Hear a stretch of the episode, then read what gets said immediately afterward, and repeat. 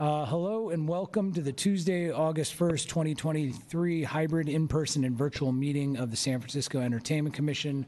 My name is Ben Bleiman and I'm the Commission's Vice President. We will start with announcements. We would like to start the meeting with a land acknowledgement. We, the San Francisco Entertainment Commission, acknowledge that we are on the unceded ancestral homeland of the Ramaytush Ohlone, who are the original inhabitants of the San Francisco Peninsula.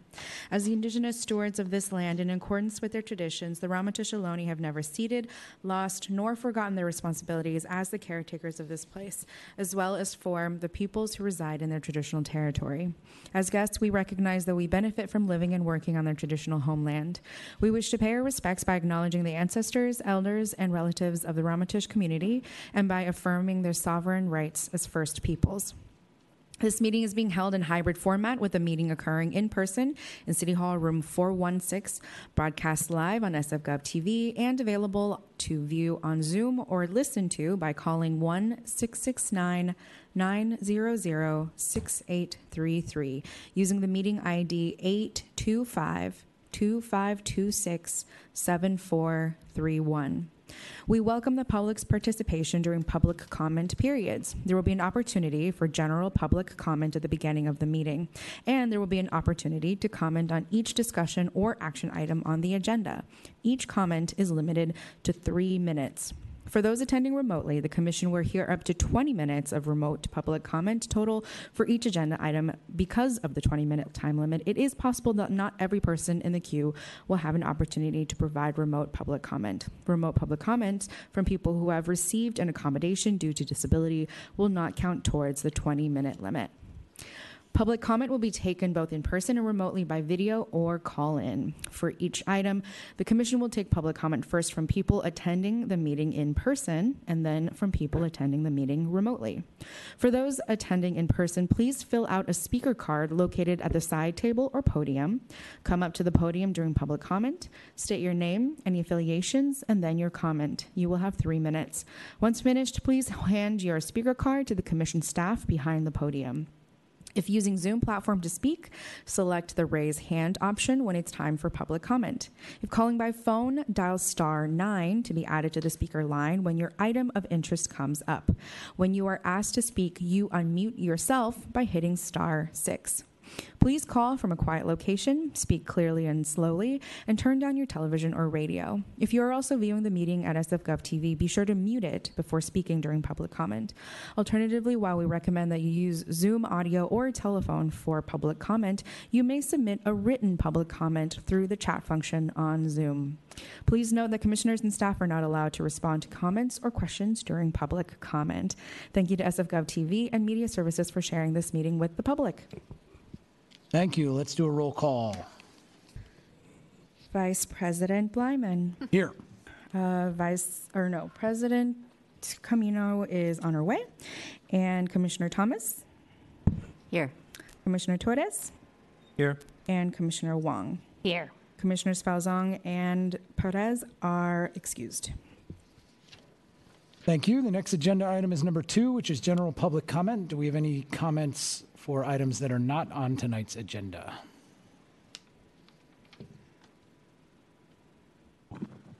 Good evening, Commissioners. My name is Stefano Cassolato, and I'm a registered lobbyist in the city.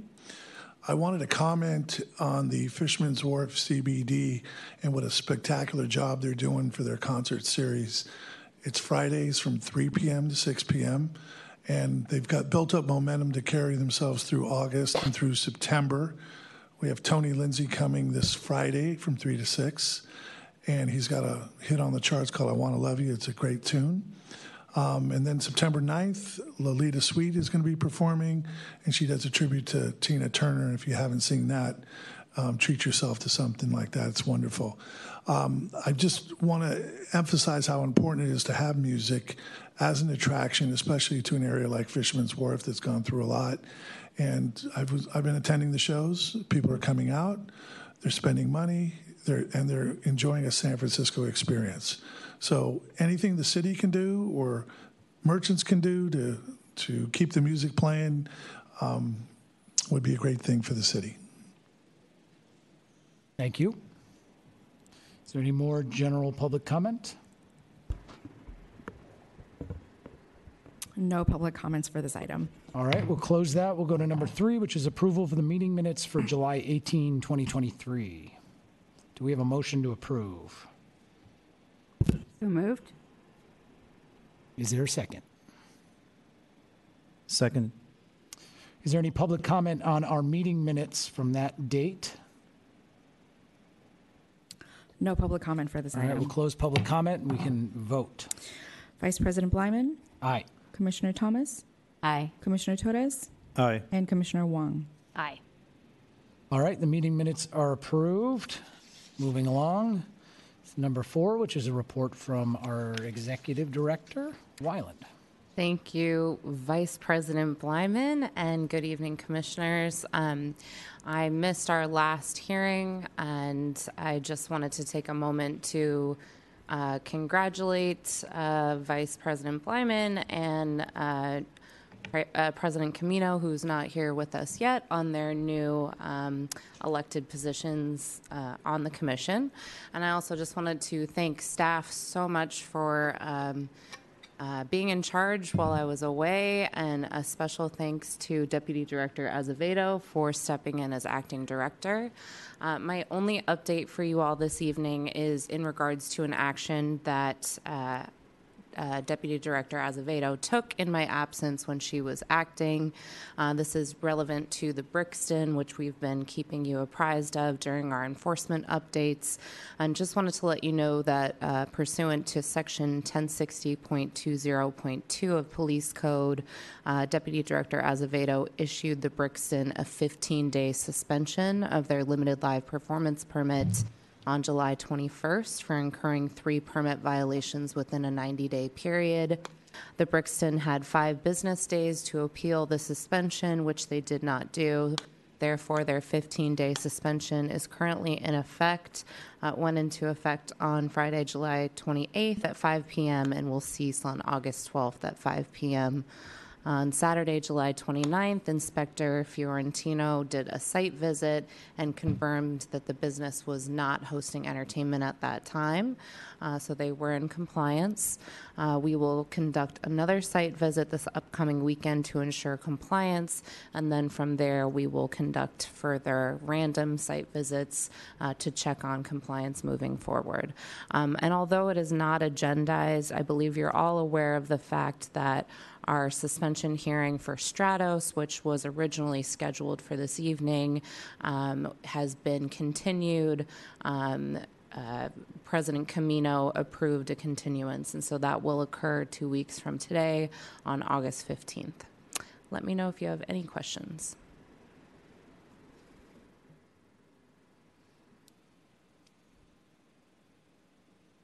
Welcome back. Thank you. All right, I just want to uh, give a shout out to Deputy Director Azevedo for running things so smoothly in your absence. So thank you. We're very happy you've returned, though. Thank, thank you for returning, Director. You're, you're welcome. Is there any public comment on the director's report?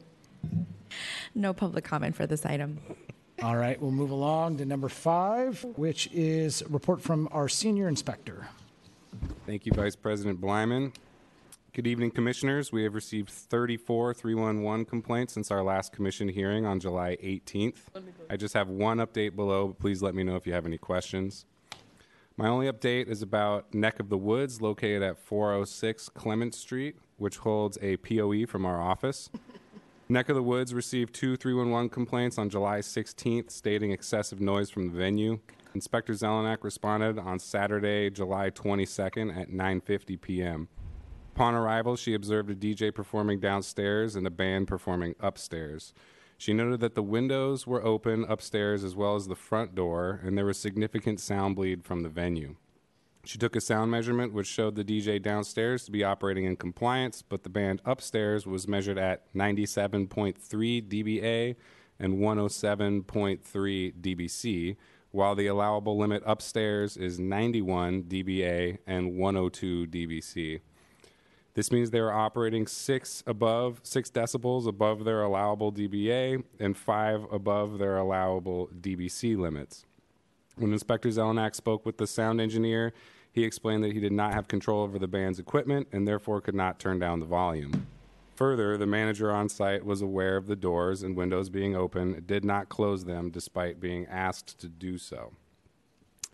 Lastly, Inspector Zelenak learned that the decibel meter being used by the business was reading an average dBA and dBc levels as opposed to live readouts, and therefore there was no way to ensure compliance with approved sound limits. Neck of the Woods was issued a notice of violation on July 25th for violating their sound limit and for operating entertainment with their doors and windows open. On Saturday, July 29th, Inspector Fiorentino visited Neck of the Woods in response to multiple 311 sound complaints. Upon arrival at 8:50 p.m., he observed the front door open and loud DJ music coming from down or from upstairs, excuse me. He noted that the sound curtains were not pulled close on the upstairs windows, causing sound to bleed outside. He took a sound measurement which showed the volume to be 87.1 dBA and 104.7 dBc. The reading was about 3 decibels above the approved sound limits for the upstairs, which is 91 dBA and 102 dBc. During his visit, Inspector Fiorentino spoke uh, with on site managers about the reason for his visit and his findings. He asked them to close the door, close the front door, and close the sound curtains, which they did. He also spoke with them about the volume of the DJ and worked with the sound engineer to bring the volume into compliance. Then, Inspector Fiorentino re- returned a few hours later at 12:30 a.m. due to another sound complaint. When he arrived, the front door was propped open, and DJ music from downstairs was clearly audible outside of the venue. Inspector Fiorentino took another sound measurement, which showed the volume to be at 91 dBA and 102.8 dBc. However, the approved sound limit downstairs is 89 dBA and 97 dBc. Neck of the Woods was issued a citation for violating the Good Neighbor Policy uh, number seven, which requires businesses to keep doors and windows shut during entertainment, and for exceeding the allowable limit on two separate occasions that night. EC staff plan to work with the owner to ensure compliance moving forward.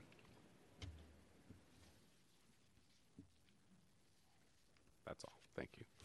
Thank you. Any questions for the senior inspector? Um, just, I noticed that, um, uh, SVN West shows up a bunch, um, taking their first, uh, sound permit out for a drive and going over the limit, which is not a great start, but, um, anything else that you want to say on that, or? Um, as far as SVN West is concerned, we've had inspectors visiting in real time as much as possible. They do hold events when we don't have inspectors in the field. Um, we have a list of their special events, many of which are on Sundays. Um, we did send an inspector out recently to one of those events, um, and she did find that I believe that they were over their limit. Was able to work with them to bring them back into their limit. Um, so we are in contact with them, and we have been responding uh, in real time as much as possible. Yeah, thank you. I have something to add to that, Commissioner Thomas. So I've been in touch with the permit holder regarding the complaints, as well as in touch with the complaint, specifically one of the complainants. And one of the suggestions that the neighbor had made was being able to view SVN West's uh, calendar of events on their website. And so they don't currently have that, but after speaking with the permit holder, that is something they are rectifying. And in the next month, they will have a forward facing public calendar of events. Um, and they also did have the day of the event a pop up on their website with a phone number to contact someone in real time, along with the um, link to the event.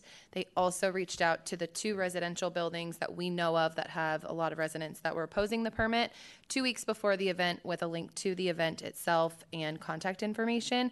However, it sounds like that's potentially wasn't disseminated amongst the tenants. Yeah. So they went to directly to the property manager in a good faith effort to try and get that information sent out.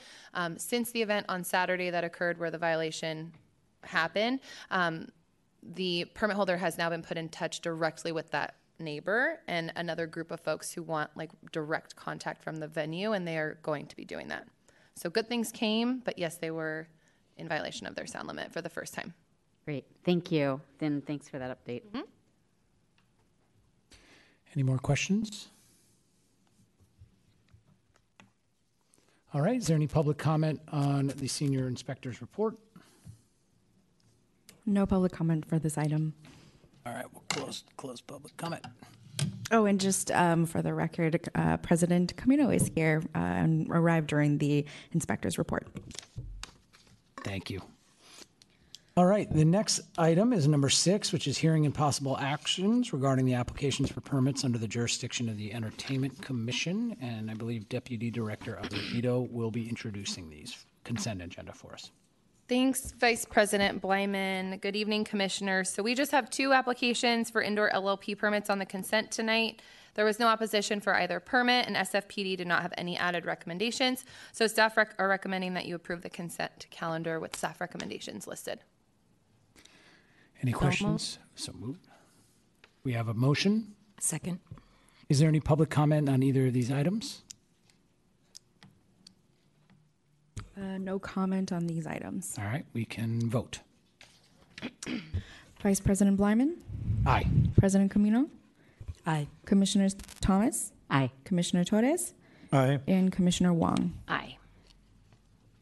All right, congratulations to them, uh, especially Cresta's, the 2211 Club. That place is one of the best spots in town, in my humble opinion. All right, next on the list, we are moving to the regular permits, and I believe Deputy Director Azevedo will be doing these as well. Thanks, Vice President Bleiman. Okay, so buckle up. The final permit on our regular agenda tonight is for an LLP permit for indoor entertainment and outdoor amplified sound at the front of the business for Micro Black located at 2323 Market Street.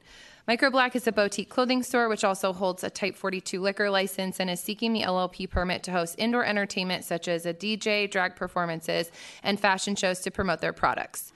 The business is also seeking the ability to host outdoor amplified sound to play pre recorded music to invite guests into the store during business hours. The applicants are seeking no more than six hours per day for the outdoor amplified sound, and the requested hours are included in the staff recommendations below. EC staff have already set an internal sound limit for the space in accordance with MPC Article 29, which is listed as a recommendation as well. As you may recall, Microblack appeared before you at our hearing on June 20th, and due to opposition from their neighbors, you all voted to continue their application to our hearing on July 18th. At that hearing, they requested continuance so they could do more outreach, and I also requested continuance based on news about their lease agreement. In your file tonight, you'll see a subfolder for this agenda item. In that subfolder, I have included the original application along with separate PDFs that include all of the communications between the June 20th hearing and the July 18th hearing, and the July 18th hearing to tonight's hearing. There are numerous email threads included in those PDFs, so to make it a bit easier, I've also prepared a timeline for your reference, which is in its its own PDF in the subfolder. This timeline date, dates back to the very first inquiry we received about Microblack in February of this year, and it brings us as recent as yesterday. Although the neighbors were unwilling to meet with Microblack, they did agree to email uh, them directly so long as I was on the thread. And I will say that initially these exchanges were contentious, but in the last two weeks, or so, I feel like we've made a lot of positive progress, and the two parties were able to work together to come to somewhat of an agreement. So I'm going to read to get out loud what the two parties have both agreed to, which is having outdoor amplified sound Monday through Thursday, 2 to 8 p.m., Friday and Saturday, 3 to 9, and Sunday from 1 to 7. Sound abatement internal level approved at 78 dBA and 83 dBc maximum. In addition to, so this is going to make more sense in just a moment, but in addition to the entertainment on Sundays, the permit holder is allowed to host entertainment an additional 15 times per calendar year for one hour total between 1 p.m. and 9 p.m. Of the 15 events with entertainment, the permit holder shall host live musicians no more than six times per calendar year, and the permit holder shall send the events um, to the Entertainment Commission and any interested neighbors at least seven days in advance of an event with entertainment. The point they could not reach an agreement on was the frequency of the Sunday DJ events. Microblack wishes to host these events every Sunday between 3 and 7 p.m., while the neighbors want this activity to occur only once per month on Sundays between 2 p.m. and 6 p.m. The neighbors suggested that the Sunday events be done on a trial basis once per month for six months, and then they could collectively discuss the option of increasing the frequency. Both parties agreed that it will be the Commission's decision tonight on which route to take when it comes to the Sunday DJ events. I also want to include a list of commitments that Microblack has promised to their neighbors for your review. I explained that these would not be permit conditions, but I did want you to see what they have committed to doing in an effort to be a good neighbor. So I'm not going to read those aloud, but those are all included in the staff memo for you to review. Um, below, I have included two sets of staff recommendations listed as A and B. List A is what Microblack is seeking for their Sunday programming, and List B is what the neighbors are requesting. Of course, you may also choose to go a different route and create your own condition. As a reminder, SFPD Mission Station did not have any added conditions for this permit. And now, here to speak with you tonight is the owner, Jules, and General Manager, Nathan. Unless you have any questions for me about that, I'm not sure before they come up. I do recall last time there being an issue with landlord authorization. Has that been cleared up? Yes, Okay. as of now, it has been cleared up. hmm Okay.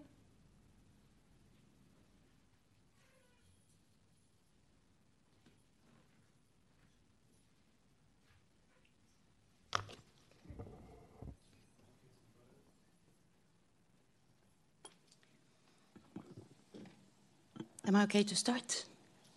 Great. If you, you wanna, you can do it yourself if you'd like, or, mm-hmm. right? This is, It's just a pile of photos and we'll click around. okay, yeah. I'm gonna double click on it.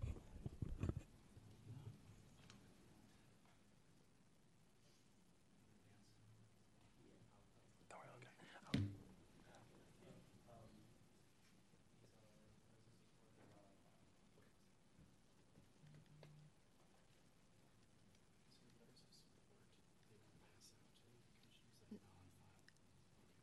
These are not included in your file.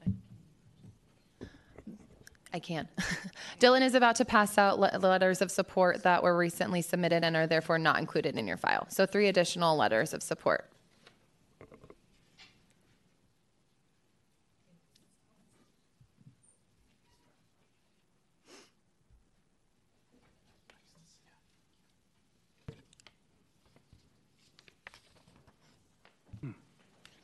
And they have some photographs.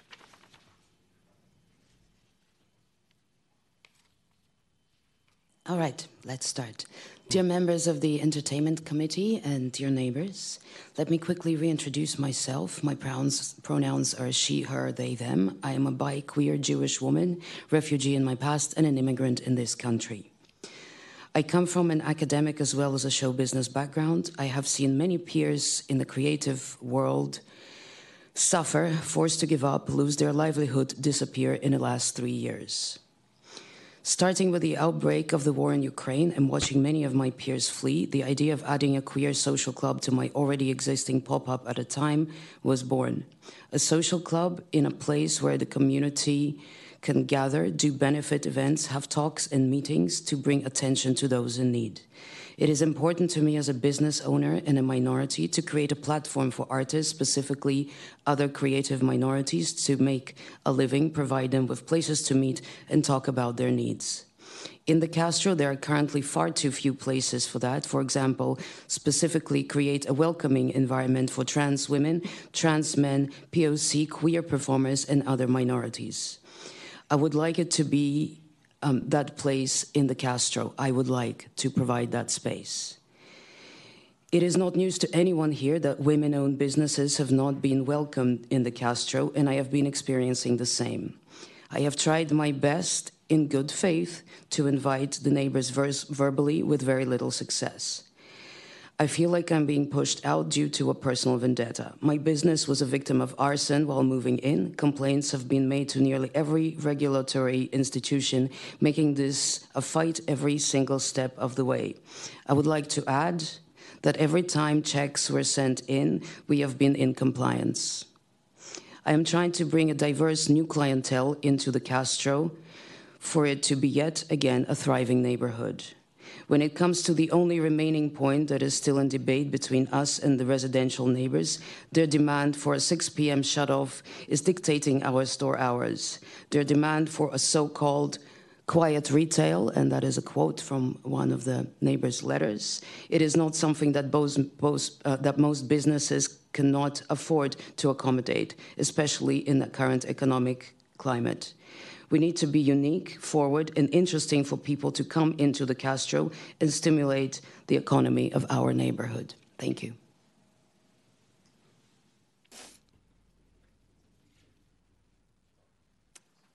Thank you.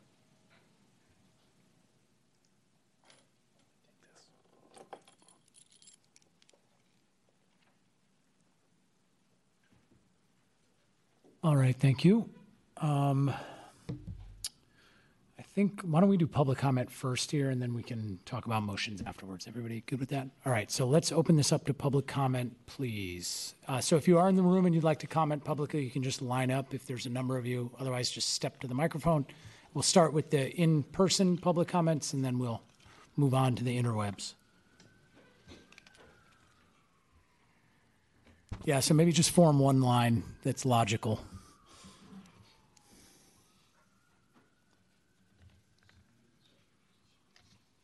Hi, Commissioners. It's great to see you again tonight.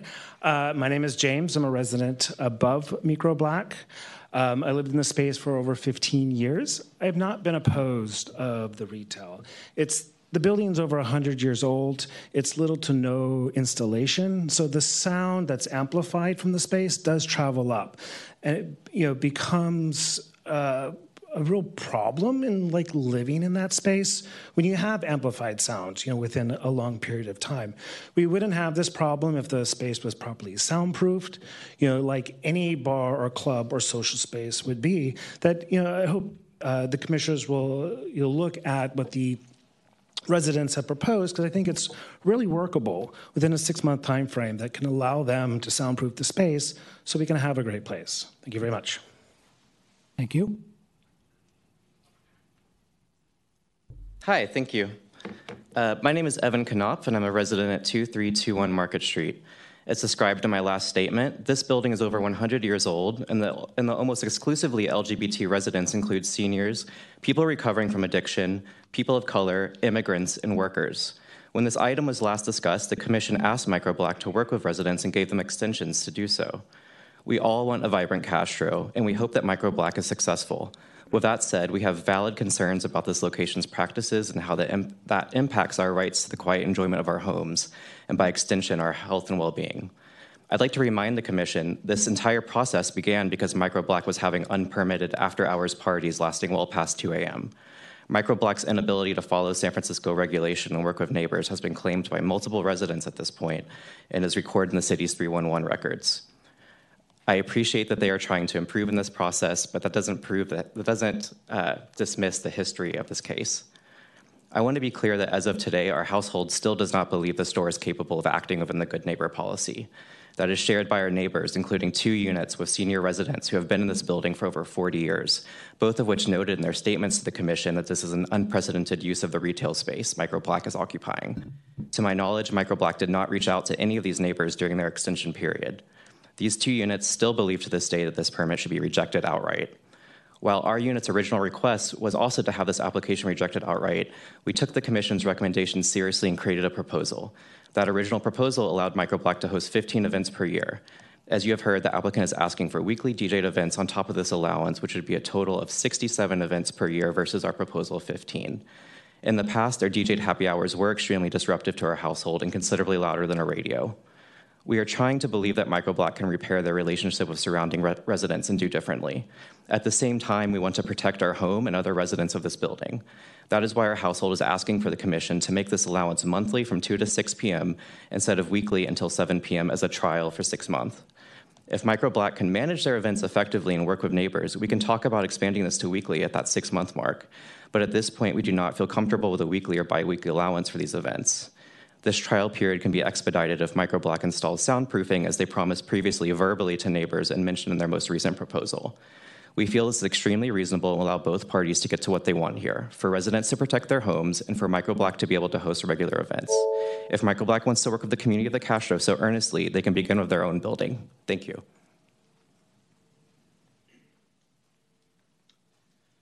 Good evening, Commissioners. My name is uh, Brandon McCapes. I'm a Bay Area native and resident of Castro, and I'm friends with one of the residents from 2321 Market Street. And I can attest to both the high volume of the music as audible above the Microblack business and Microblack's history of exceeding the time uh, and noise restrictions of their permit, as well as their blatant disregard for neighbors prior to the Commission's involvement and the ne- negative impacts this has had on residents. For five years, I worked as a journalist on the City Beat in the North Bay and have been present for countless hearings like this one, and I'd like to offer my observations and opinions. This is the case of a business owner who apparently didn't do proper research prior to their investment in this location and who came before this commission only after their uses wantonly violated this officially and historically mixed use residential retail zone. They have not engaged with residential neighbors in a meaningful or productive way, and in fact have created an antagonistic relationship with the surrounding community. They are completely indifferent to anything other than realizing their vision at any and all costs to people who have built their lives nearby. Allow me to emphasize nearby examples of bars and clubs do not have residences above them. They are irrelevant comparisons, and their usage in this argument illustrates Microblack's unwillingness to recognize the limitations of their current retail space. This would be a historically unprecedented use at this location, as has been discussed, and Microblack has no, is in no way entitled to this commission's permission.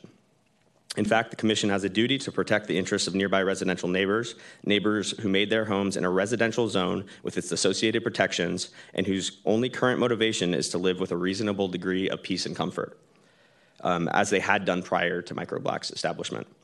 As we all know, the region is in an affordable housing crisis, and the city is con- committed to protecting affordable housing stock in response to that.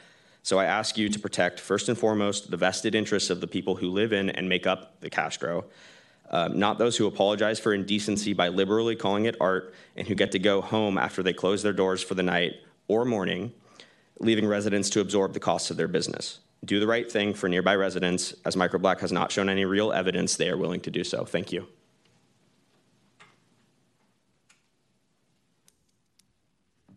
Hello, good evening. Uh, my name is Martina Scarin. I'm a resident in the area, closer to Duboce Circle, right at the intersection of Mission, Castro, and Hayes Valley. I've been in San Francisco about eight years. I'm a political refugee from Poland, born and raised in Poland. Uh, when I came out, my parents disowned me in New Jersey, and it was community that helped me get through. And this is the community I found in Microblack. My involvement generally is in healthcare, National Center for Lesbian Rights. I serve on boards, mostly with startups, as my t shirt says, at Amazon, leading venture and startups for underrepresented founders. But this is my first time speaking for an entertainment business because it's that important to me.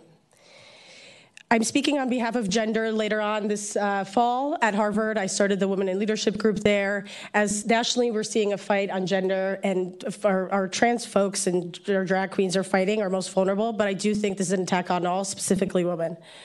I think specifically we have to dismantle misogyny and the patriarchal system that we've we've been created and just edit it and alter it a bit.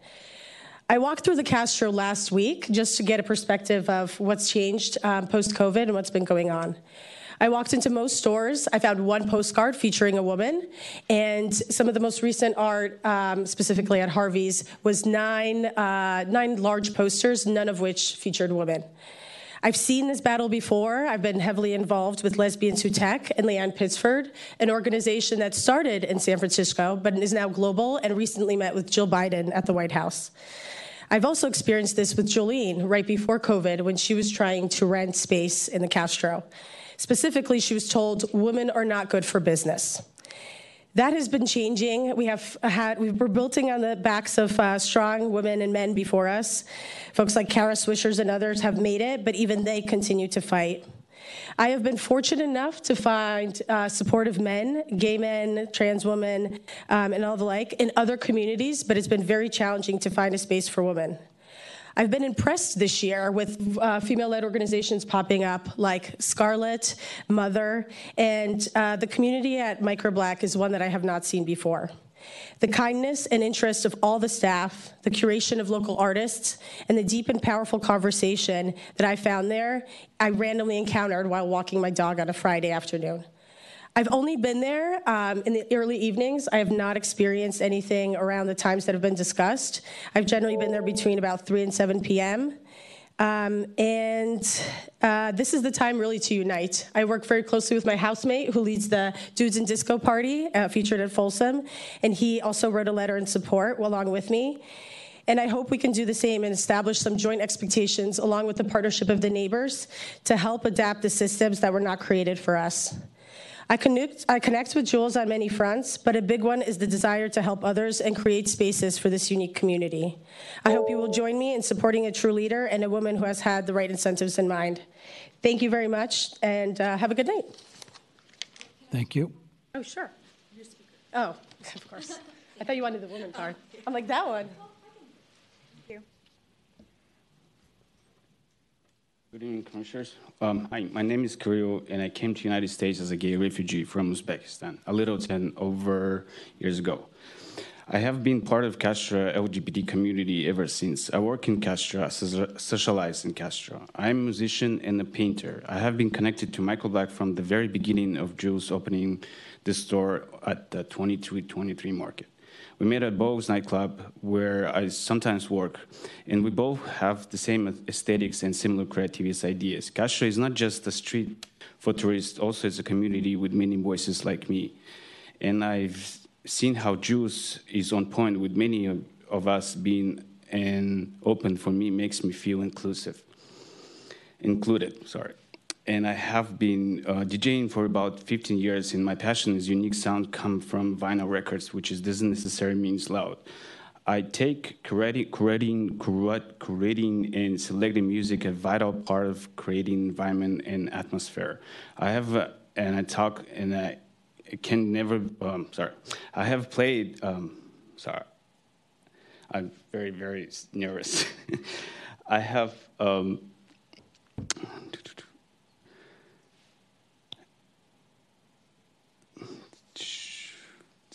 um, I Okay. can't guarantee that volume measured it as people meet at the shop and talk ne- never can be overpowering quiet uh, conversation. Jules has created a platform for me to have an income which is currently on hold indefinitely.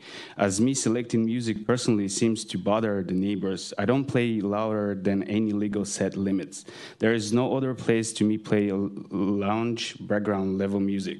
No uh, other places has this atmosphere as a Microblack has created. It holds space in intellectual and artistic conversation, other uh, between guests with me selecting music and that supports and gives a soundscape for this type of exchange. I personally support uh, queer female-owned business in Castro. There is a very few of them, almost none. The neighborhood is unfortunately very non-inclusive. Is it is mainly white, older gay men. It's not an easy thing to do. Run a unique, creative, all-inclusive, uh, artistic environment. I've been witness of Jew being unfairly treated and meet with the pre- prejudices but I also see how people come into the store in a socialized club and are instantly instantly in love. I would like to ask Commissioner to grant Microblack the permission of entertainment where we can have me and other artists creating the soundscape and having book presentation and talks and community meetings. All these are unfortunately not happening right now. Thank you for attention. Thank you.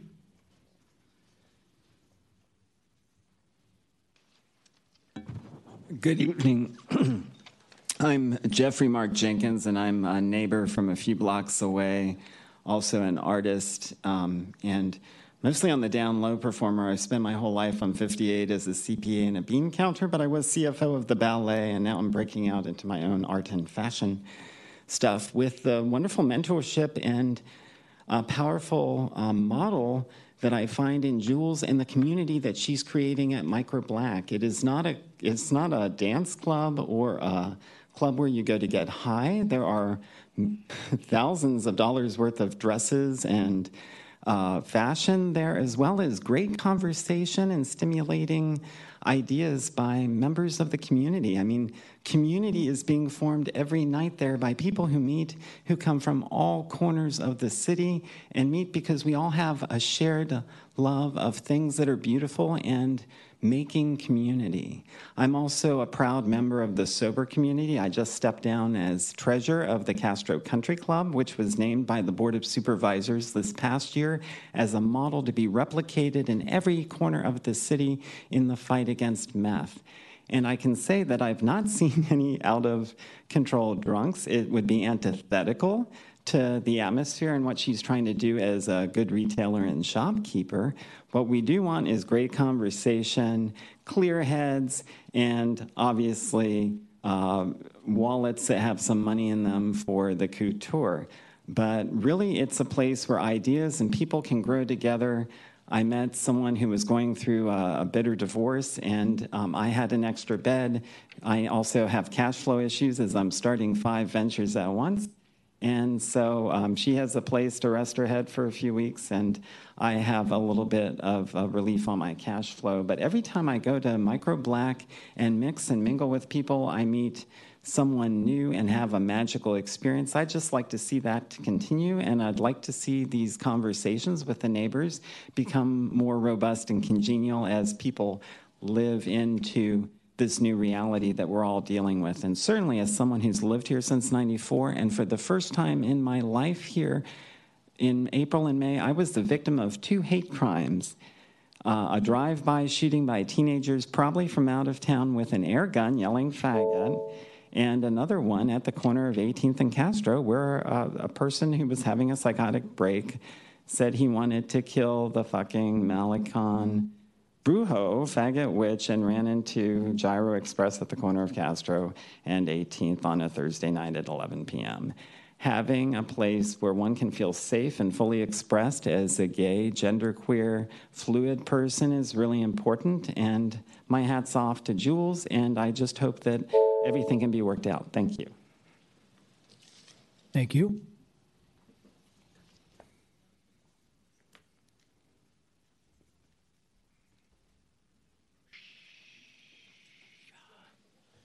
Hey, humans. Let's get up and do some calisthenics.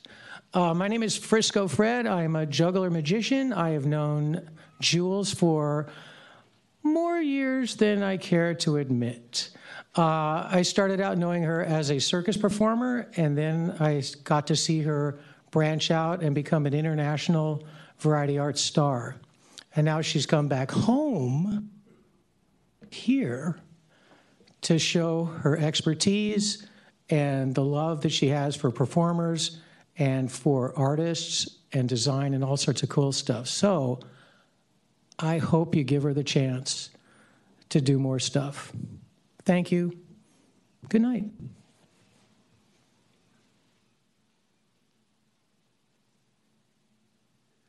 Hi there. Uh, my name is Nicole Yesler.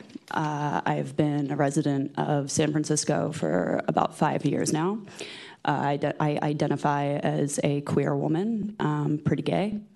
Uh, this is a gay city, they say. That's what I heard when I moved here. It has been almost impossible for me to find community in this city as a gay woman. I'm just going to tell you that right now. Uh, one of the most recent times that I felt kind of a shock of an experience I didn't expect was when I stumbled into Microblack a couple months ago. I was on an art walk, which is a new thing the Castro is trying to do, which I really appreciate, bringing people together.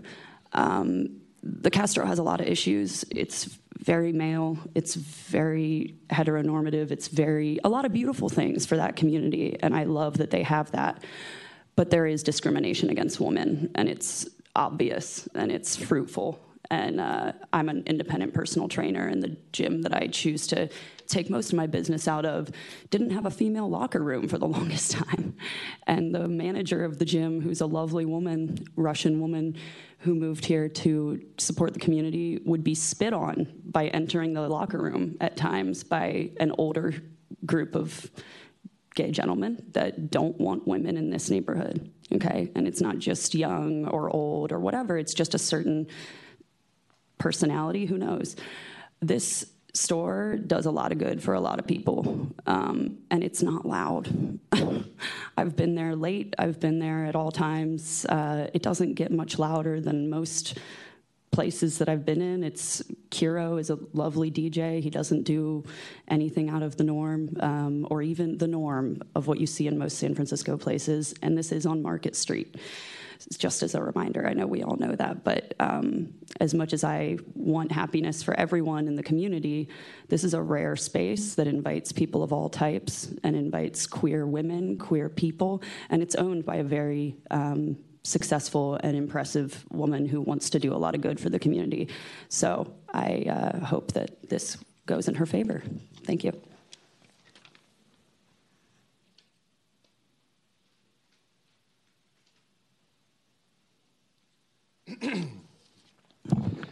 Hello, uh, my name is Jared Webster. I work at Microblack. Um, I run the bar and am their handyman. I believe I'm one of the first uh, complaints because I was using some tools too late, which I had not realized the um, time limit was different.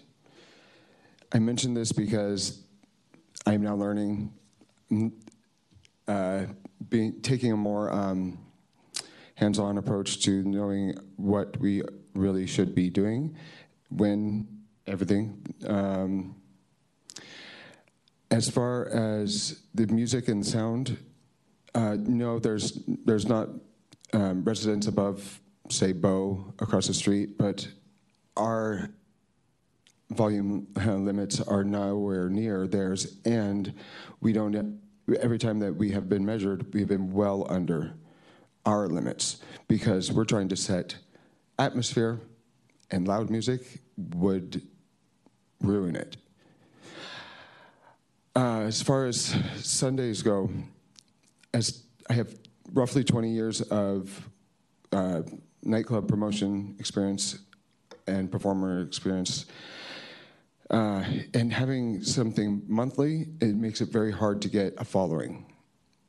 Um, weekly would just, we would be more successful with the weekly. Thank you. Thank you.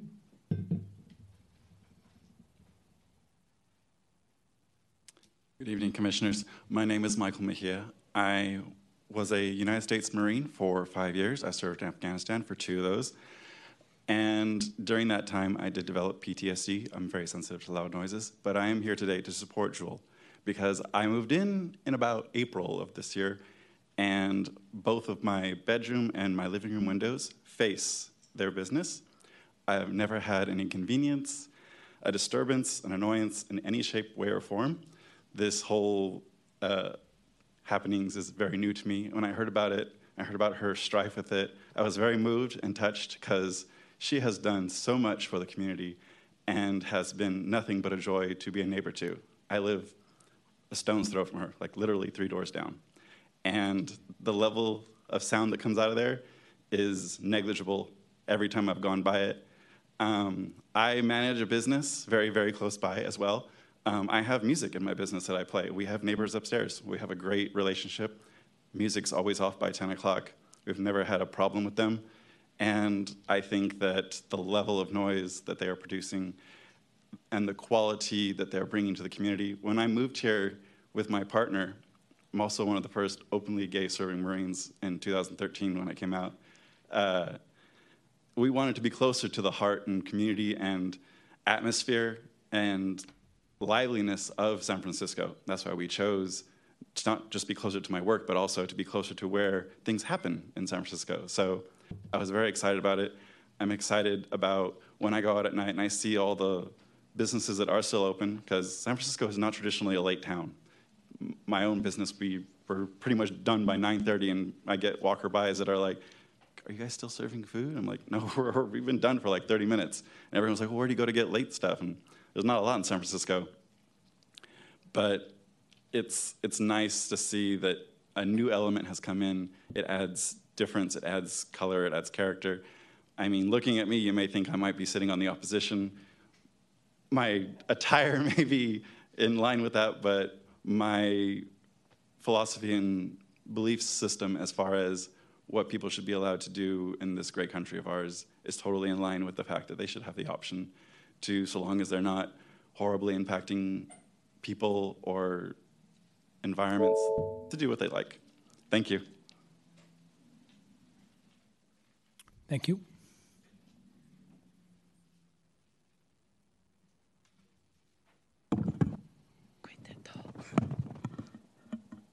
Hello, my name is Moxie Penn, and I live in the Castro neighborhood.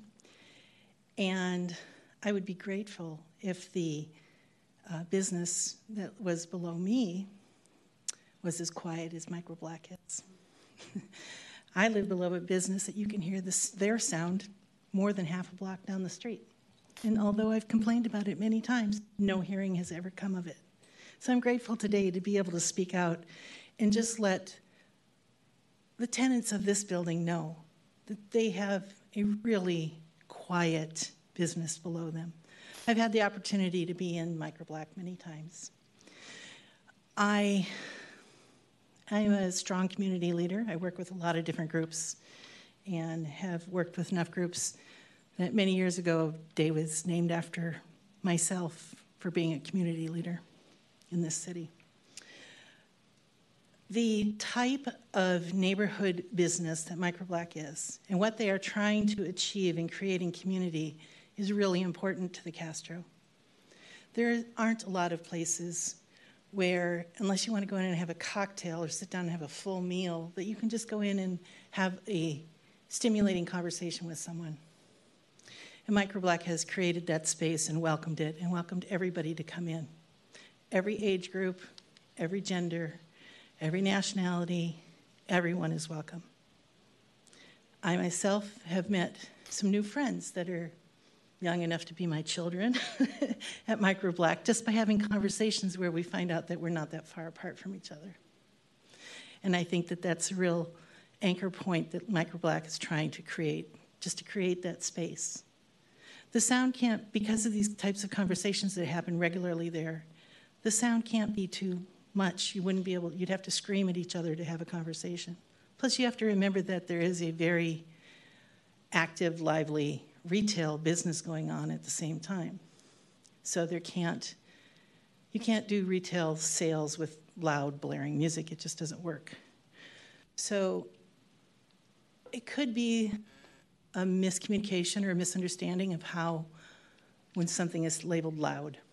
And I think that you should uh, take into consideration all the other people who've expressed their experiences with loud. I want to re- I want to do a quote from Harvey Milk. Let's make no mistake about this. The American dream starts with neighborhoods. If we wish to rebuild our cities, we must first rebuild our neighborhoods. And to do that, we must understand that the quality of life is more important than the standard of living. Thank you. Thank you. Hi there. My name is Diogo Zawadzki. I live right above Microblack. I work for a freight forwarder. I also am an artist here in San Francisco. I am a musician and actor. Work for many theater companies here in the city for the past nine years. Um, when Microblack moved into our building, we were very excited to have them move in. Um, we were just not expecting them to be moving inside our house. For more than three months, we endured the loud sound of their amplifiers every day, getting even louder when they were hosting DJs. The loud sound would be on from the moment they opened to the moment they close. And many times their closing time would be past 1.30 a.m. in the morning. Um, imagine yourself trying to work, having Zoom meetings with clients, read a book, watch a TV show, while a constant drum beat is playing all day. It gets old pretty fast. Um, there was a time that I was went there on the first week to introduce myself to Jules, to welcome them, to have, and on the same night I have them, we have them play loud music till 7:30 a.m. on the, the next day. Countless times I have entered my place and have the walls and floors trembling with their loud sound. We have reached out to Jules many times asking to turn the volume down, to which she would always reply, it is not that loud. You can come down here and check for yourself. The fact is that I, we don't ever needed to go downstairs because we could hear it very well from our apartment. Now, an inspector came to visit their space, and ever since the volume of their music has been acceptable. Um, but that is our experience with Microblack so far. And here lies our concern in having concerts and live music events to be hosted at their space. So far, we haven't heard from uh, Microblack a serious technical proposition in terms of soundproofing their space. In fact, their suggestion was for us who live above their space to buy carpets to fix a problem that they have created. That will not do. We don't mind the fact that they want to host events. We stand for everything that Microblack stands. We want to create community for artists, for minorities, and we want all that to happen, and we want them thrive as as a business, but not at, at the expense of our peace and quiet of our home. Thank you. Thank you. Looks like there's no more comments uh, here. Uh, do we have people on the internet? Yes, yes, we have two people who are waiting in the queue.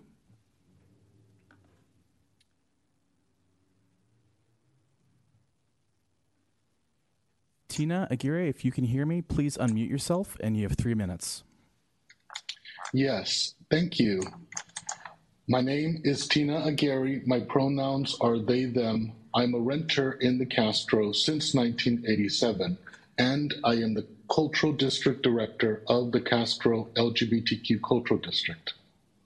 We strive to center the needs of all LGBTQ people, especially underrepresented people in the Castro, including lesbians, bisexual women, transgender individuals, and LGBTQ people of color. The district has a small business grant program that has distributed close to $100,000 for small businesses in the Castro, and we support economic development in the neighborhood. We also distributed $60,000 to at residents at risk for evictions and displacement during the COVID epidemic. We definitely need to increase the visibility of lesbians and bisexual women in the Castro, and I am happy about Microblack being owned by a woman. And as an adult goth girl, I'm happy about this business being in the Castro. All of this is separate from the need for sound containment. Regarding this request, one of the tenants above Microblack, Mr. Knopf, shared his strong concerns regarding this application with us in an advisory board meeting, and we have not heard from Microblack regarding this application. We support tenants' rights and small businesses in the Castro, and in this instance, we advocate for the tenants' rights.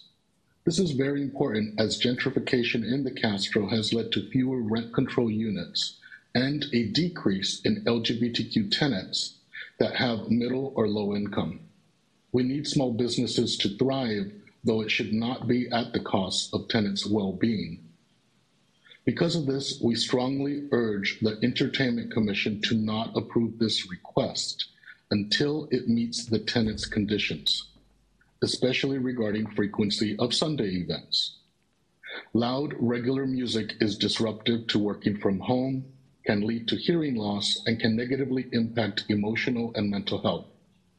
I personally have walked by Microblack on multiple occasions when they played loud music, and I was disturbed by the volume from an amplified speaker outside of the store. They also played loud music from inside their store. Please consider the importance of long-standing tenants' rights in this instance and vote against this specific iteration of the request. Thank you very much. Thank you.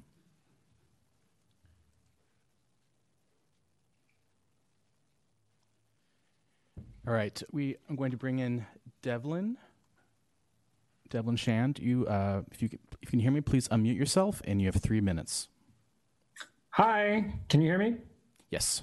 Yeah. I'm Devlin Shand. Um, I've been in San Francisco for almost 10 years, uh, and I am the owner and co founder of Queer Arts Featured, which is a boutique and gallery um, in the in the Castro in the space that used to be Harvey Milk's camera store.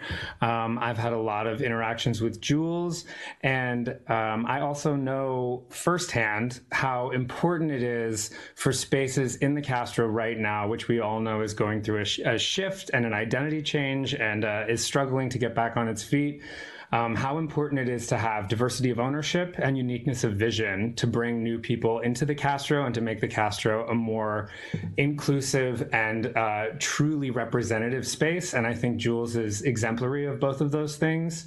I think a lot has been said on both sides about that. Um, and I think that as far as the specific complaints of the tenants, I, I personally also have have not experienced excessive sound coming from them. And more importantly, I think what I've noticed is is the clear desire to work now that this has become the situation that it is, and we all know that situations can sour, that Microblack is committed and devoted to reestablishing a good relationship with tenants and trying to meet the requirements that work within a compromise because when you live in a city, you have to make compromises so that everyone can have some of what they want, if not all of what they want. And I do think that it's very important uh, for Microblack to be able to host events. We need events in order to bring folks into the Castro, and they bring in new, an entirely new community that can only make the neighborhood better and thrive more.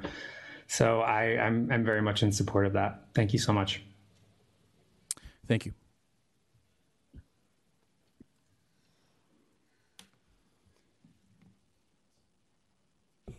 No more public comment for this item. All right, we're going to go ahead and close public comment. Um, so I think probably the best way to do this, because this is a little more complicated, it's not just a simple up or down vote by us, is probably to have some discussion first and then kind of figure out what motions anybody wants to bring up from there, if that makes sense. Um, so first, I want to open it up to commissioners for comments that they have, um, questions, clarifications, et cetera.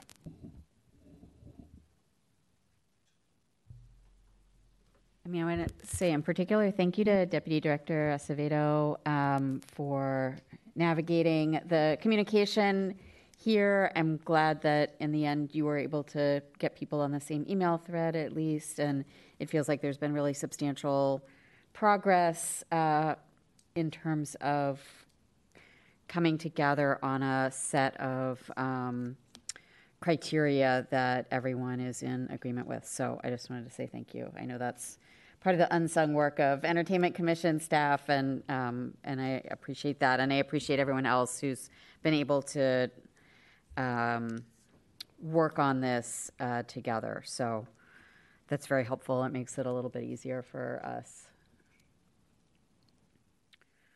Um, honestly, I don't have super strong opinions between the like once a month or every Sunday. I'm inclined to go for the obvious every other Sunday and sort of split the difference, but I don't know where, where are the other, where are other commissioners? Um, yeah, I think that, you know, part of, I'm, yes, great thanks to staff for navigating this. This is extremely difficult.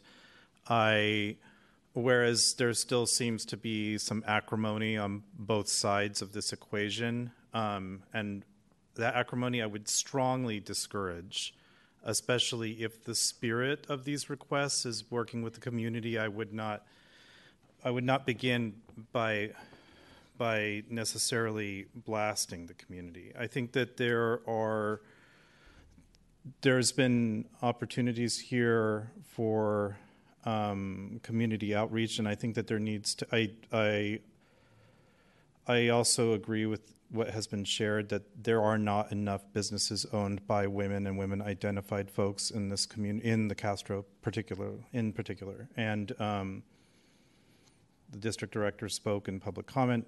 Um, the Castro Cultural District was established for that express reason was for inclusivity, diversity, equity, accessibility, inclusion. Um, that said, uh, the the other component here is is cultural competency and working with legacy communities, legacy residents, um, and I think you can have both without erasing either one. And I would really caution against erasing the queer elders in our community, no matter um, who they may be. Um, that said, I, I, agree with Commissioner Thomas. I think that splitting the difference makes the most sense to me. Um, it allows a little bit of equity, I think, on both parties. Um, and yeah, I really do commend um, everyone involved for trying to find some common ground here. This, like as everyone know, or if you don't know, the Entertainment Commission, you know, part of our express purpose is to foster and protect the delicate ecosystem that is nightlife and entertainment in San Francisco. But that requires uh, this to work for everything involved in that ecosystem to work in harmony. So, um, yeah, I think I agree with Commissioner Thomas and that suggestion. Yeah. Um, I, I would echo a lot of that, and I just want to thank also, in addition to our staff, folks who came to give public comment today. I know this is a, a, controversial one, and there were strong opinions on both sides, and it takes a lot of time and commitment to give public comment. I've done it many times myself, um, and as a queer woman, I completely agree. There's a paucity of spaces for our community, and especially for um, woman-owned spaces in the Castro. So I definitely see that need. Um, I'm also sensitive to what all the tenants here and neighbors have been saying about noise. And what I want to say to you all is that when the entertainment commission gives out an entertainment permit, whether that's limited or place of entertainment, that brings a business under, into our purview, and that means they that we're able to regulate them more. And if they violate the conditions that we set, then we're able to bring them back in and recondition them, as opposed to operating outside of the scope of of our commission. So um, hopefully that also mitigates some of the concerns that were expressed today. But um, my thinking on this is also that we can maybe just split the difference, see how that goes, and revisit this at some later time. Um, I echo everything that everyone has already shared. I do want to just like really highlight Caitlin's work in bringing everybody together. Um, clearly, this is a room divided, but you know you've done a great role in bringing everybody together, and I think meeting in the middle will be the best way for us to continue to build. Um, the solidarity between the two groups. And with that said, for all the testimonials that did come into the room, I appreciate the storytelling and just all of the the first person testimonials about your experiences of finding community at Microblack and just highlighting the impact Jules has had um, in your lives and also um, um, uplifting the culture in San Francisco. So, you know, I appreciate that. And I think everybody's outfits are hella cute. I do have to say, the aesthetic tonight is um, kind of on fire. I got. I guess I got the memo. I wore black too. so, yeah. You always wear black, Dory. I do always wear black, and I have a white dog, and I have dog hair on me. But today I don't. So I fit in.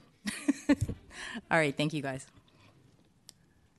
Um, yeah, so um, personally, I think splitting the baby is probably the best way to go here, but there's just some things that I just want to discuss before we take motion. So I've had a number, I'm, I'm not a member of the Castro community, um, but a, part of the reason I moved to San Francisco is, is, specifically because of the Castro community and what it brings to the city. You know, it's like a, um, it's both a place for amazing people, but also kind of a, a symbol of our city and uh, what it can be, what it could be, and though we don't always live up to it. Um, and that's a place that welcomes everyone and treats everyone fairly, no matter how they feel or who they are. And that's one of the things I'm most proud of, of having moved here 20 plus years ago. Um, and I'm most proud of the city for it. But we do have to constantly work on it and try to realize that as a, as a community. Um, you know, I've had 11 something, 12 something bars in San Francisco. Every single one of them had a neighbor uh, who lived directly upstairs, whose bedroom was above it. I think all all of them did, and um, it's really hard because um, the as a business owner, I'm trying so hard to make ends meet. It's gotten so hard in the city now um, to do that, and uh, and then also there are people literally trying to sleep or work or uh, live their lives who are separated by literally inches of, of wood from from what we're doing. And in some cases, like for us to be successful is literally the opposite of what they need to be happy. And there's there's just a lot of um, tension there. And so, you know, I think there, there's a lack of trust. That's what I heard here. I think, you know, I think Microblack. It, it sounds like you know when you you came out of the gate trying to build something special, and clearly you have. Uh, but you know that I think some of the ways that you did that may have, you know, led to people not feeling that they were being heard, and now it seems like that's kind of reverse where okay, we're all here together, and you know, there's people who are unwilling to even sit down and meet with you, despite our best efforts or whatever is going on, and we can only communicate by email. So, um, what I would encourage are some very uh, pragmatic things that have worked for me um, because uh, I think they can help. So, first of all, there's going to have to be people from uh, from the neighbors and from the business who can communicate with one another without us there. Um, I can't require that. We can't condition it, but it has to happen. And so maybe there are some people who are best at communicating that could start a conversation together. Um, what I have personally found is that once I have established a relationship with a neighbor and they realize that I'm not out to get them and I'm not just going to do my thing, no matter what they say, um, and I have built that that trust, which is going to have to happen here, I think, um, then um, what I've realized is actually giving them some sort of semblance of, of power, some real power over the sound. And for my businesses, it's always been uh, text messaging. Uh, and we have, you know, group text messages where somebody who's living above us says, look, guys, it's really loud. And that goes to, you know, everybody working. Uh, you can do it through WhatsApp. You can do it through uh, Signal. You can do it through uh, GroupMe. There are, there are ways to do this. And then we say, oops, sorry, we'll turn it down. And they say, thank you, right? And that doesn't necessarily mean that we turned it down so much that they can't, that we can't hear it, right? But it has been so successful for us in the past because they don't feel trapped and the neighbors don't feel trapped and helpless. And we are able to react. And in our cases, and I hope it's the same for you, we, we actually don't want to disturb them uh, best that we can within our limits. So that's one thing. Um, I do think that some soundproofing, uh, again, we can't condition it, but I think that it, it would be something you would want to look at. Um, you know, I always I always poo-poo soundproofing because it's really hard to actually soundproof old buildings. But there are some pragmatic things that can be done. Um, one is double sheetrock with a hanging um, uh, um, joint or what it's called hanging and then putting another level of, of, of sheetrock on there. It's not that expensive. It's a lot cheaper than uh, quiet rock, which is the expensive sheetrock.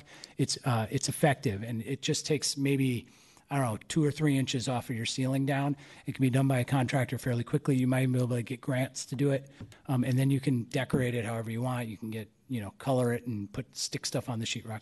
So that that has been really successful for us in the past. The other thing is once a relationship is established, I really really really would encourage you and and you to do some tests of where the speakers are located because we have found multiple times that there is a single speaker that is up against something that's a shaft in the building and these old buildings have these weird areas and sound spaces right? And sound can travel in the weirdest ways. It can it can cut through a building to the building next door and be sound like you're in the room with a whole building in between you. And so what we've done in the past is said okay we're going to turn this speaker up. Somebody's upstairs with a cell phone. I can't hear it. All right turn that one down. Turn this one up can't hear it. This one, I can hear that like it's like it's here. Okay, unplug the speaker, move it to a different part of the room, and they can't hear it anymore. So sometimes the solutions are so simple that they're almost like bafflingly dumb, uh, but you can't do them without uh, like having some semblance of trust and and having trying to build a relationship together. So um, the Castro is really hard because the buildings are really old and there's a lot of nightlife. And the final thing I'll say is retail's dying. Um, it's not going to exist in, in, its present form anymore. And so uh, part of this, the there's a reckoning coming for people who have traditionally lived near retail and around retail where that simply is not going to exist anymore. And it, the only things that are that are that that people are going out to now, if they're even going out, is to hospitality, uh, uh, event spaces and, and things like that, and, and with very few exceptions. Um, you know, like bookstores are fine. So um, there are there are retail spots all over this city that are about to change, and there's people who have lived for decades and decades above a very quiet place that is no longer going to be that, and it's going to be a really hard thing for our city to do. Um, and we're going to have a lot more meetings like this in the future, I'm sure. This is one of hundreds to follow. So um, those are my comments. I am okay with the uh, the splitting the baby. I think biweekly parties are easier to to get a handle on than than than monthlies, um, and uh, so that's where I'm at. Sorry for filibustering there. I I have a couple of questions for staff actually. Um, in I saw that they have a ABC number 42, right? Mm-hmm. Um, just because I I heard references to the accessibility to all ages, does that preclude them from being all ages? I thought my under, my understanding was that it, that you had to be over 21 for 42. I have to look. I have to look. Okay. I can tell you the answer. I just don't also want them to get that any more in, in trouble. I guess is.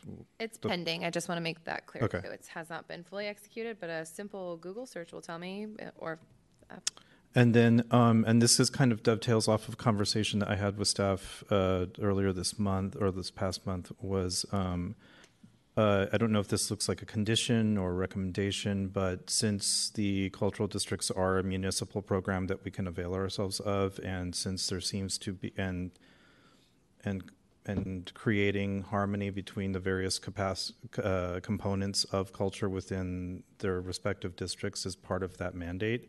uh, maybe perhaps having an engagement with the Castro Cultural District, um, since we have been on in receipt of some of the concerns expressed by residents that maybe this would be beneficial, especially in regards to cultural competency and also availing the cultural district of any support that Microblack might need in regards to cr- opening a women a woman owned space in the Castro. I don't know what that looks like though. That's I defer to you on that. They may just throw that right back at you, Commissioner Torres, because you're the expert on cultural districts. I, well, we we did have a conversation about, uh, and I just want to, I'm trying to be careful about how you know implementation. That's where I'm deferring to staff on in terms of what the recommendation or if it's a condition. I uh, maybe I'm unclear on what you're requesting to happen. Just Just in order- engagement. Engagement. Sure. Ju- I don't think that can be a condition, but we could certainly make an introduction. Sure. That sound appropriate? Yeah. I I, was think it- looking in the file because I had seen something from a Castro group, but it's the Castro Merchants Association. Merchants Association, which I also thank Microblack for reaching out to because that was one of the recommendations I made at the first hearing was to reach out to the Castro Merchants Association. Um, yeah, so I just think to for, to facilitate some engagement, I think might be helpful for both parties involved in this. Um, I did confirm that the Type 42 per ABC uh, authorizes the sale of beer and wine consumption on or off the premises where sold. Um, no distilled spirits may be on premises. Minors are not allowed to enter and remain, and food service is not required. All right. Um, anybody else have anything else they want to mention? All right. Do we have any motions? Yeah, so staff have given us um, staff recommendation A and staff recommendation B. They're both the same, uh, except for um, permit holder allowed to host entertainment on Sundays between the hours of three and seven versus once per month on Sundays between the hours of two and six. Uh, is there a reason why there's a difference in the hours? The applicant wished to have the entertainment just a teeny bit later, and the neighbors felt strongly about that being ending, that entertainment ending promptly at 6 p.m. So it was just personal opinions between the two. Got it. I will say that the original request was until 9, so that kept being cut back and back and back. So just for context. Right. Um, well, what if we say uh, permit holder allowed to host entertainment on uh, every other Sunday between the hours of three and seven? So it's the slightly later time, and it's, um, but it's not once per month. That's a motion, I think. That does sound like a motion. That was a doesn't it? motion. so um, I move recommendation of staff recommendation A uh, with an amendment for um, item number four, permit holder allowed to host entertainment on alternate Sundays between the hours of 3 p.m. and 7 p.m. Seconded. Uh, here we go. Voting.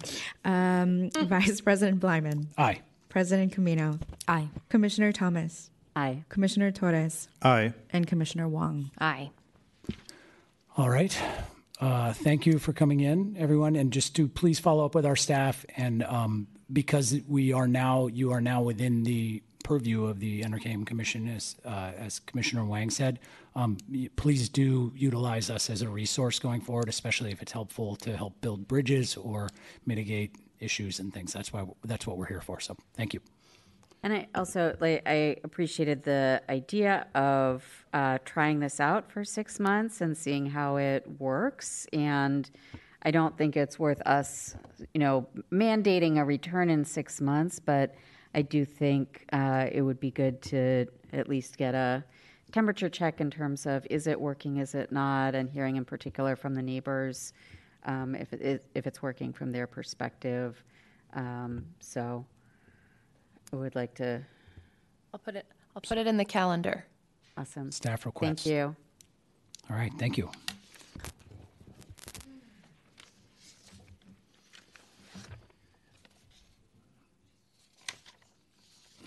Okay. All right, that was the only permit on our regular permit on the agenda. All right, so moving on, we are on to number seven, which is commissioner comments and questions. Um, I just wanted to uh, thank uh, Dylan Rice uh, for moving ahead with scheduling a couple of different um, opportunities for overdose education and nightlife. Uh, do you want to give the details on when those are? Absolutely. Thank you so much. Um, so last time I was uh, presenting, um, we had had some tentative uh, dates for um, Entertainment Commission um, partnering with DPH and Kochina Rude um, to do some outreach events. So now we have those dates and times confirmed. So um, the first one will be on, pardon me, Saturday, August 12th at Oasis as a part of Kochina Rude's Princess Drag Showcase starting at 10 p.m. Um, and then the second one will be on Sunday, August 20th at El Rio as a part of Daytime Realness that Kochina Rude is also hosting, and that starts at 2 o'clock. And again, we will be um, working with Kochina to do a Narcan training and passing out Narcan and fentanyl test strips and educational materials. And um, this is a pilot, and uh, we're going to you know assess the the impact, and we're going to see um, you know how we can potentially um, scale this so it's citywide somehow. Um, work with other partners, um, but it's it's been a real real pleasure to put this together. So thank you so much.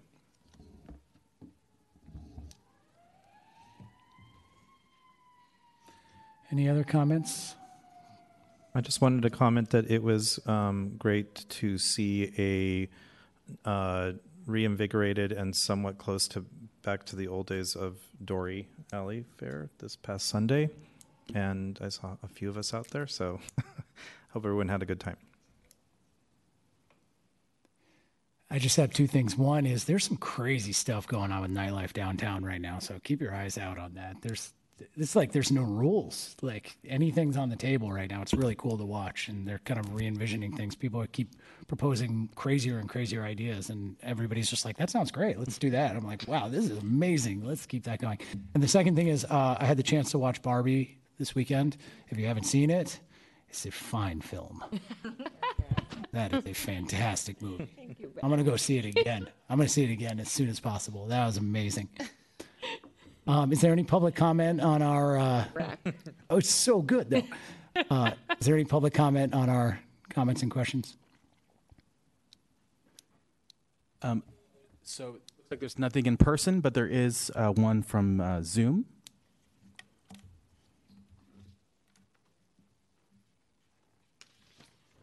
Tina Aguirre, if you can hear us, yeah, we can hear you. You have three minutes.